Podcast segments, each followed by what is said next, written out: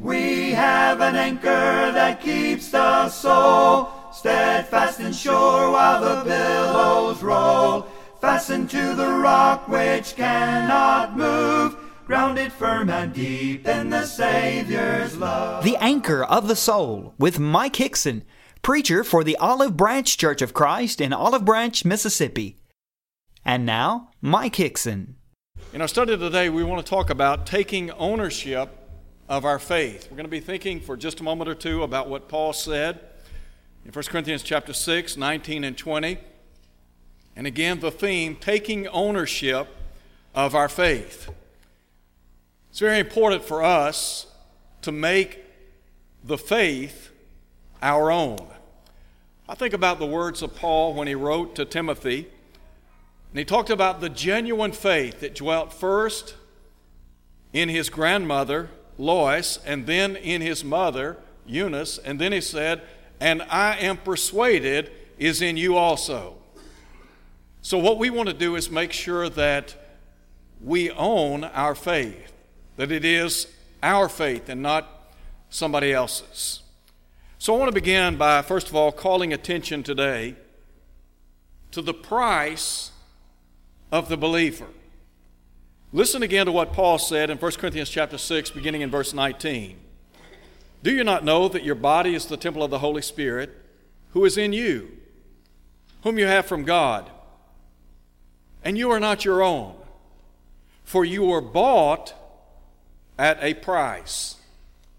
I want to begin by talking about the fact that our redemption involved what I would call unparalleled passion. You think about the tremendous love of God the Father.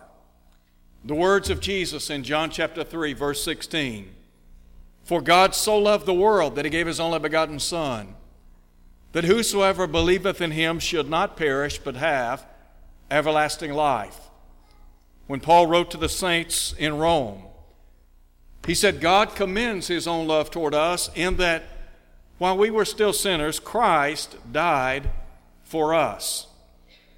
And then, of course, in 1 John chapter 4, here it is love, not that we love God, but that He loved us.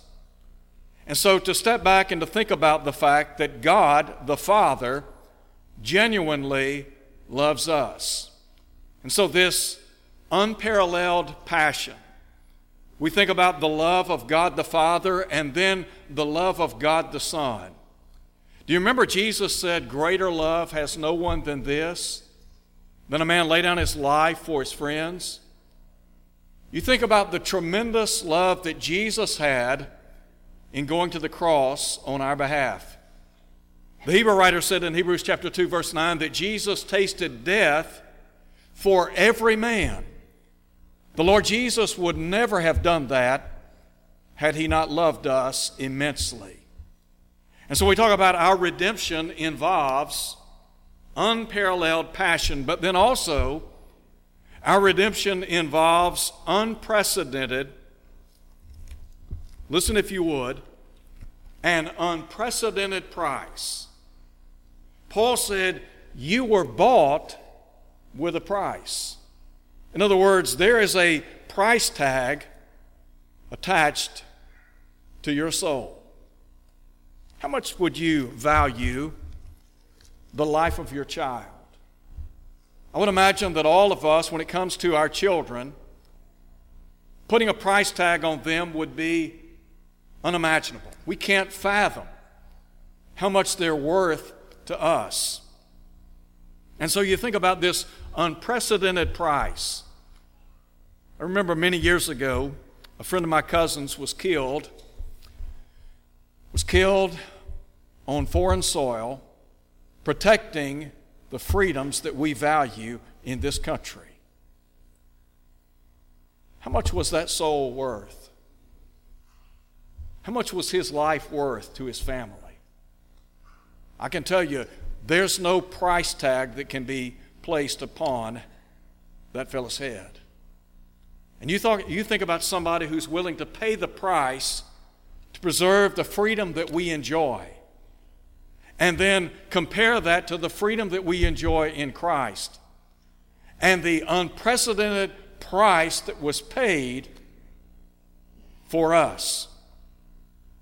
Could I suggest to you that when we talk about this unprecedented price, that it involved the precious blood of Jesus. 1 Peter chapter 1, Peter said that we have been redeemed not with corruptible things, but he said with incorruptible, with the precious blood of Christ as of a lamb, without spot and without blemish. God was willing to allow his son to die for our sins. And you think about the cost of that blood cost him his son. Paul said that God spared not his own son, but freely gave him up for us all. And then I think about that purifying blood. The fact that the blood of Jesus has the ability to purify the souls of the human family.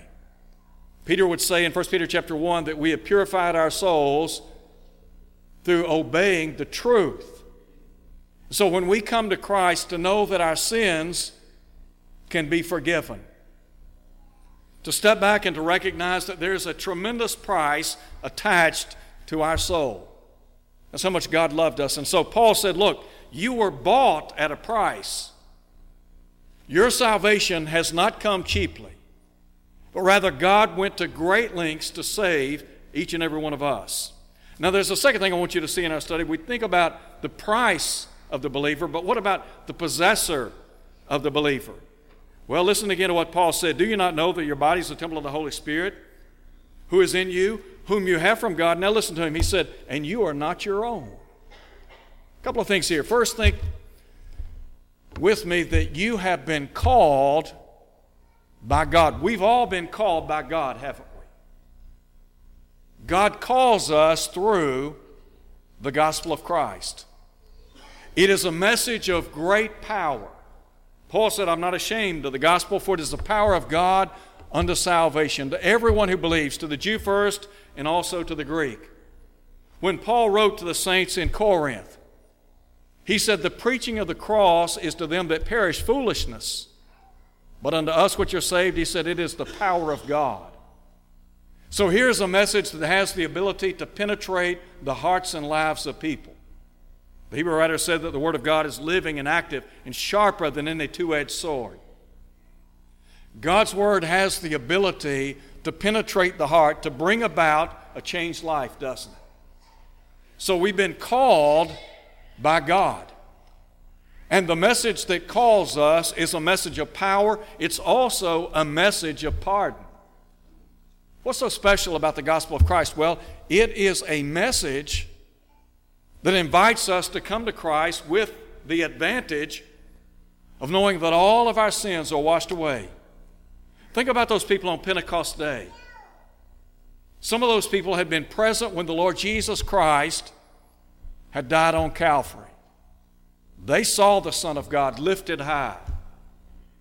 Some of those people who were present on Pentecost might have been at the foot of the cross. Some may have hurled insults into the face of God's only Son. And so when they became convicted of sin in their life, they asked the question, What shall we do? And Peter said, Here's what you do you repent, and then you be baptized in the name of Jesus Christ for the remission of your sins. The Bible tells us that the Apostle Paul spent 18 months in the city of Corinth preaching and teaching Christ. If you know anything at all about the church at Corinth, you know that it was made up of people that had, as we might say, a very rogue background. I mean, here were people that were involved in idolatry, some whose lives were skewed by immorality. And he would say in a very blunt and forceful way, Do you not know that the unrighteous shall not inherit the kingdom of God? He said, neither fornicators, idolaters, adulterers, homosexuals, thieves, covetous. Then he went on to say, drunkards and revilers and extortioners. And such were some of you. But he said, You were washed, They enjoyed the cleansing power of the blood of Christ. God sent His Son to die for their sins and for ours. So here were people that had come out of a life of sin, and they enjoyed pardon. Their lives had been affected by the gospel of Christ. They had changed their lives. They were now, as Paul would say, a new creation in Christ Jesus. They were completely different people. And so it was a message of power, a message of pardon, and then a message of peace. A message that brings peace to shattered lives, to hurting people, to individuals whose lives have been literally destroyed by sin. You think about as a child of God how we enjoy the peace that passes all understanding. Paul would write to the saints in Rome in Romans chapter 5 and say, Those of us who have been justified by faith, we have peace with God through our Lord Jesus Christ. There's something to be said about being a child of God to enjoy not just pardon from sin, but peace. When Jesus was born, do you remember that angelic host that cried out, Glory to God in the highest, peace on earth, goodwill toward man? Paul said in Ephesians chapter 2 that Jesus, when he came, preached peace. Isaiah identified him as the Prince of Peace. So, we have been called by God. They had been called by God. Now, not only have we been called by God, but the Bible tells us we have been claimed by God. And by that I simply mean what God is saying is look, I own you. I bought you, and you're mine. So listen again to what he says in 1 Corinthians chapter 6. Do you not know that your body is the temple of the Holy Spirit who is in you, whom you have from God? and you are not your own?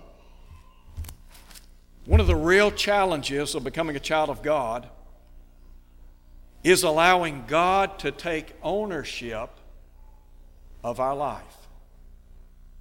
It's very difficult to relinquish the reins, isn't it? To say, okay, God, you're in control, you're in the pilot seat, you're the one who's going to lead my life. Now, we talk about being owned by God. We talk about the fact that God has not only called us, but He has claimed us. Well, with regard to claiming us, two things here. The first is He bought us, we were bought by God, and because we were bought by God, we belong to God. Now, I want you to listen again to what Paul says. He said, You were bought at a price, and you are not your own. The Lord Jesus Christ bought you with his blood. I mentioned just a moment ago how much our children mean to us and their intrinsic worth, the price, the price that is attached to them. And then you begin to step back and comprehend the fact that God willingly sent His Son to die for you and for me, willingly shed the blood of His Son so that we might enjoy eternal life. So Paul's saying, Look, you were bought at a price. And because God has bought you, you are not your own. Now go back to the book of Exodus for a minute with me. In Exodus chapter 13, after instituting the Passover, God instructed the children of Israel to consecrate or to sanctify unto him the firstborn. He said, Whatever opens the womb, whether man or animal, he said, It is mine. In other words, it belongs to me. In Hebrews chapter 12, verse 23, the writer addresses the General Assembly and church, listen to him, of the firstborn. What the writer is saying is look, as a child of God, as somebody who's obeyed the gospel, you belong to the Lord. He owns you. He bought you with a price, and because He has bought you, you belong to Him. Sometimes we're not willing, as I said a moment ago, to relinquish control. We're not willing to allow God to take the reins in our lives. And so that presents a great problem. It's a great challenge. And yet, Paul, in a very concise way, is saying you need to understand something. You need to know that God has called you and He has claimed you. You are mine. You've been bought with a price. You're not your own. Now, I want you to think with me very quickly in the third place about the purpose of the believer. Now, listen again in the context. Paul said, Do you not know that your body is the temple of the Holy Spirit, who is in you, whom you have from God? He said, You're not your own. For you were bought at a price. Therefore, in light of the fact that you were bought at a price, you belong to God, here's what you're supposed to do glorify God in your body and in your spirit, which are God's. So let's just talk for a minute about this consecration of a believer. What does it mean to be consecrated, to be sanctified? It means to be set apart. Do you remember what God said about the firstborn under that old covenant? Sanctify, set apart, consecrate to me the firstborn. Why? Because it's mine. Okay, as a child of God, God has bought us. We've been bought, and we belong to Him. And so, in light of that, we have to make sure that we sanctify ourselves, or rather, we have to make sure that we consecrate our lives to the Lord. Could I suggest to you today that it is a consecration of the head? In other words, we're giving our life to the Lord, aren't we? And you think about consecrating our head to the Lord. That involves what we see and what we say. Did Jesus not say in John chapter 4, Lift up your eyes and look on the fields, for they are white unto harvest? Did Jesus not say in Matthew chapter 28, verse 19, Go therefore, make disciples of all the nations? So, what is it you see as a believer? Do you see the lost? Do you see people who are hurting and dying in sin and they need the saving message of the gospel? Have you consecrated your head to the Lord? Have you said to the Lord, Look, I'm willing to use my life to your glory? So it involves the head, but then also it is a consecration of the heart. And really, that has to do with what we feel and what's our focus. Now, listen, if you would, to what Jesus said in Matthew chapter 22. We are to love the Lord our God with all of our heart, soul, and mind. He said this is the first and great commandment. So, by way of what we feel, we're to have affection for the Lord. We're to love Him with every ounce of being, of our being. He's to get the best of our love. So we ask the question how much do we love the Lord? How much do you love Him? We consecrate our head to the Lord, we consecrate our heart, that is, what we feel. But what about our focus? What's our focus? Listen to what Jesus said, Matthew 6, verse 33 Seek ye first the kingdom of God and His righteousness. What about Colossians chapter 3, verse 4? Where Paul speaks of Christ who is our life.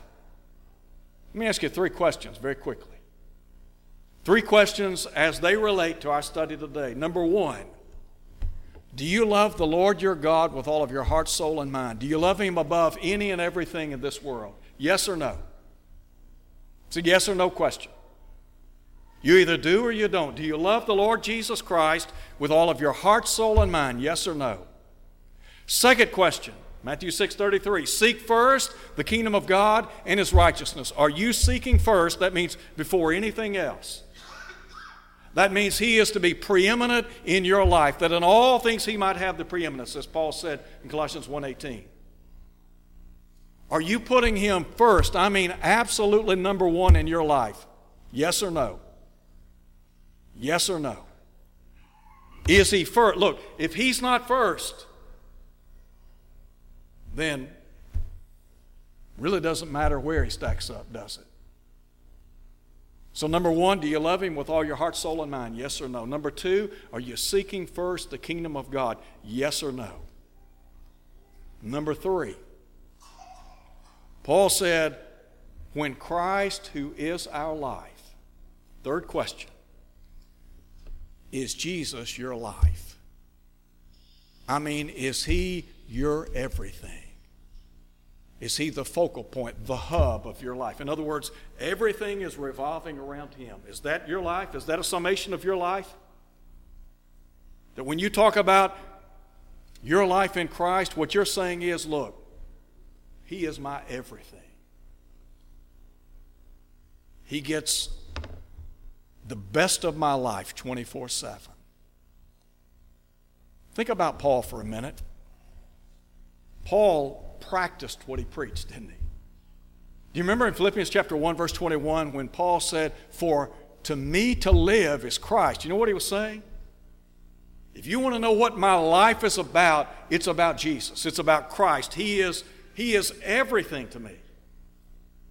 If I live in the flesh, it's all about Christ. Could you say that? Would you say that Jesus is the focal point of your life? Yes or no? Paul said it was the focal point of his life. So he said, To live is Christ, to die is gain. Three questions. How'd you do? Do you love God with all of your heart, soul, and mind? Yes or no? Is He first in your life? Yes or no? Is He the focal point of your life? Yes or no? I can't make it any plainer. I mean, either He is or He isn't. Either you understand your relationship to the Lord or you don't. It is an either or. You're either in or you're out. You see, the problem sometimes with those of us who are members of the church we understand the Lord bought us. And we talk about the tremendous price paid for our salvation. The problem is not that we don't understand the cost of our salvation. The problem is we don't understand the cost, that is, what it cost us. We've been bought by the Lord, but we haven't bought in, if you know what I'm saying. We've yet to buy in we haven't bought in from day one. Somebody says, Well, how do you know that? By how we live. So I ask you, have you bought in? Is the Lord number one in your life? So we talk about this consecration consecration of the head, consecration of the heart, and consecration of our hands. Solomon said, Whatever your hand finds to do, do it with all your might. Is Christianity not a religion of service, of servanthood? Yes, it is. It's not about being served, it's about serving others. Jesus said, If any man will come after me, let him deny himself, take up his cross, and follow me. When the Apostle Paul wrote letters to the various churches, and you can read about it in your New Testament, Notice how often he began by introducing himself as a servant of Jesus Christ. Until we understand that we have been called by God and claimed by God, and that we're His, that we are His servants, then the problem will always be in the practice, not the profession. So, the consecration of the believer and the glorification Paul said, You were bought at a price. Therefore, glorify God in your body and in your spirit, which are God's. What's my purpose? Why do I exist? The Bible says that as a child of God, we exist for the purpose of bringing God glory. God is glorified in the church. That's what Paul said in Ephesians 3, verse 21. So you think about when you're out here engaging in the works of the church. You're talking to people about Jesus, you're trying to help people who are hungry, or those who maybe have suffered some type of financial reversal and you're trying to minister to them, to serve them, what are you doing? You're doing those things in the name of Christ to bring Him glory. Jesus said that we're to let our light so shine before men that they may see our good works and glorify our Father which is in heaven. So, our consecration to God and then our glorification of God. In other words, everything that we do in life is to be done to the honor and glory to Almighty God. It's a beautiful picture, isn't it? So you think about taking ownership of your faith. And by that I simply mean look, we're saying our faith is real, it's genuine. There's something to it. We understand our relationship to God. We understand who we are and whose we are. And we're doing everything within our power to live in such a way so that we bring honor and glory to Almighty God. Because that's who we are. That's what we're supposed to do. So, what about you? Where are you in your spiritual journey? I'll close by asking you this question are you a believer in name only? Are you a believer in name only? Or are you a believer indeed? In other words, it's evident. I mean, there's no denying who you are. There's no denying whose you are. There's no denying what you're about. Is that you? I hope so. You see, our goal is to go to heaven, isn't it? And in going to heaven, we want to do our best to take others with us. So the only way that can be accomplished is if we understand who we are and whose we are. So today, if you're not a Christian, look, we don't want you to do anything that they didn't do in the first century. They put their faith and trust in Jesus as the Son of God. They recognized him to be the great I am, John chapter 8. Not only did they put their faith and trust in Jesus, but they willingly repented or turned from a life of sin.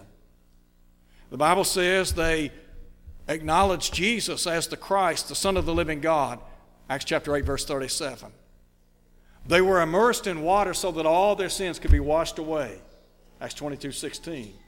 They became members of the body of Christ.